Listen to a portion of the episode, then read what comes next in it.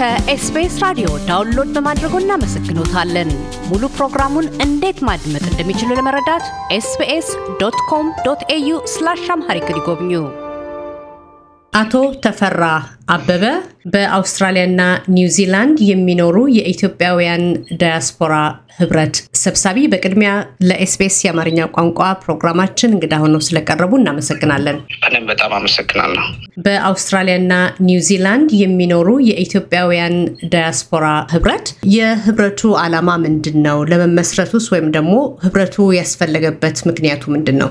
ያው ህብረቱ ዋና ከመጀመሪያ ያስፈለገበት ነገር በተለይ ያው ሁለቱ ሀገር ያው ተቀራራቢ ነው ያለውም ቫሊዩ ተመሳሳይነት እንትን አለው እና ህብረት ሁልጊዜ መፍጠር ከቻልን በተለይ ተጽዕኖ ማምጣት እንችላለን፣ ተሰሚነትን እናገኛለን እና ትልቁ ግቡ ደግሞ በአውስትራሊያም በኒውዚላንድ የምንኖረው ኢትዮጵያውያን ባለው በ social በኢኮኖሚ በፖለቲካ እኩል ተጠቃሚነት የሚሆኑበትን ነገሮች መስራትና capacity build ማድረግ ነው። አቅም ግንባታ ላይ እንሰራለን ብላችሁ ስትሉ በምን መልኩ ነው? እንዴት ይገለጻል? ይሄ የምንገልጸው ምንድን ነው? በተለይ የኛ community በጣም ተበታትኖ ነው ያለው እና እነዚህን ችግሮች ባለፈው አንድ አመት የተለያዩ community ዎችን already እያነጋገርን የእነሱን ተሞክሮም እያቀረቡ እየሰማን ያለው ችግር ለምንድን ነው ህብረት ሊኖረን ያልቻለው? ለምንድን ነው መያያዝ ያልቻልነው? ምክንያቱም በህብረት ስንሆን በመያያዝ በምንሆንበት ሰዓት ስለዚህ influence ማድረግ እንችላለን። አንድ ቤተሰብ ልጆቹን እሱ influence ከሚያደርገው በላይ ህብረቱ ትልቅ አስተዋጽኦ ሊያደርግ ይችላል።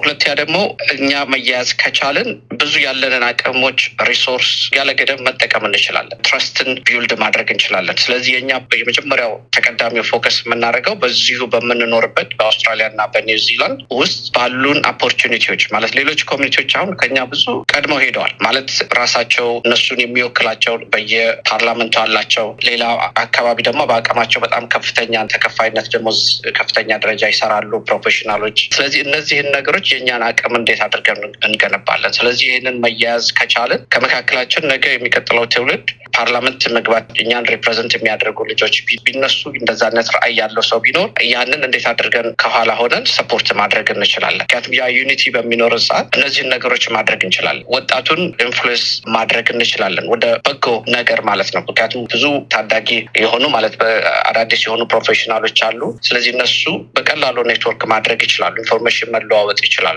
መመካከር ይችላሉ። ይሄ የምንፈጥረው network resource አችንን ያለንን የራሳችን የሰው ኃይል በሁሉ በደንብ መጠቀም እንድንችል ያደርገናል በሚል በዚህ ሀሳብ ነው። በተለይ ከዚህ እንደምንመለከተው የእኛ community በጣም በብዙ መልኩ ተለያይቶ ነው ያለው። በዘር ተደራጅተዋል፣ በፖለቲካ ተደራጅተዋል፣ በሃይማኖት ተደራጅተዋል። ግን እነዚህን ነገሮች በሙሉ ወደ አንድ ሰብስበን ከልዩነታችን ይልቅ ደግሞ አንድ የሚያደርገን በዚህ በምንኖርበት አገር ያለው system እና value አንድ ስለሚያደርገን ስለዚህ በዛ ውስጥ ያንን ቅድሚያ ሰጥን ልዩነታችን እንዳለ ሆኖ ግን እዚህ አንድ በሚያደርገን ነገር በምንኖርበት ቦታ ሁልጊዜ እንደ ስደተኛ ብቻ መኖር ሳይሆን ነገር ግን እንደ አገር እንዳሰጠን መጠቀም መብቶችና እድሎች የበለጠ ይህንን capacity build በማድረግ unity በመፍጠር አቅማችንን በመገንባት መስራት እንድንችል ነው የዚህ ህብረት እየሰራን ያለ ነው። ከስማችሁ እንደሚያመለክተው አውስትራሊያ አቀፍ ነው፣ ኒውዚላንድ አቀፍ ነው። እንደምታውቁት ደግሞ እዚህ አውስትራሊያ ውስጥ የተለያዩ የማህበረሰብ ማህበራት አሉ። በሲድኒም፣ በሜልበርንም፣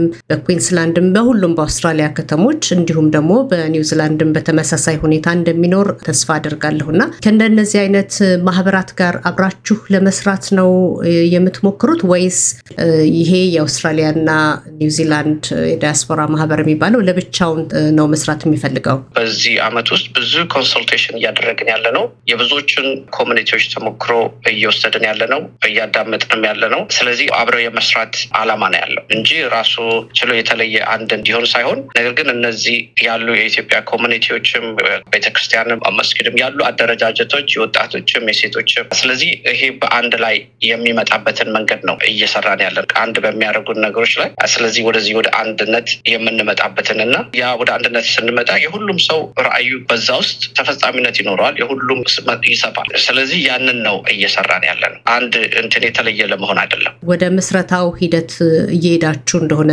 ነግረውኛል። ግን ያው ስብስባችሁ ህብረቱ ተጀምሯል። እስካሁን ድረስ በዚህ በአጭር ጊዜ ውስጥስ ምን አይነት ስራዎችን ሰርታችኋል? ምላሽ ለሚያሻቸው አገር አቀፍም ሊሆን ይችላል በዚህ በአውስትራሊያ ውስጥም ያሉ በኒውዚላንድም ያሉ ጉዳዮች ላይ ምን አይነት ምላሽ ሰጥታችኋል? በህብረቱ ስም እስካሁን በቀጥታ directly በህብረቱ ስም በቀጥታ ያደረግነው ነገር ባይኖርም ነገር ግን ከዚህ በፊት በዚህ በአውስትራሊያ ዙሪያ በተሰሩ ነገሮችን በህብረት እየሆኑ እንዲያደርጉ ያደረግናቸው ብዙ ነገሮች አሉ። ከዚህ በተናጠል የሚያደርጉትን በህብረት ቢያደርጉት የበለጠ impact በሚያመጣ መልኩ በተለይ ለሀገር እናደርጋለን ያሉትን እነዚህ አይነት ነገሮችን አድርገናል። ሌላው ብዙ community ዎችን በማቀራረብ ለዚህ ነገር በጎ ምላሽ ከብዙዎቹ አግኝተናል። ስለዚህ ይሄ ቢመሰረት ብዙ ሊሳተፉና በዚህ ውስጥ አብረውን ሊሰሩ ብዙ የ community ያሉ አደረጃጀቶች ከኛ ጋር ያንን promise አድርገዋል። አሁን ግን በቅርቡ ያደረግነው በዚህ በማህበረሰብ በተለይ በሀገራችን ኢትዮጵያ በተፈጠረው የዘር ጭፍጨፋ በተለይ በወለጋ አካባቢ በጣም አሰቃቂ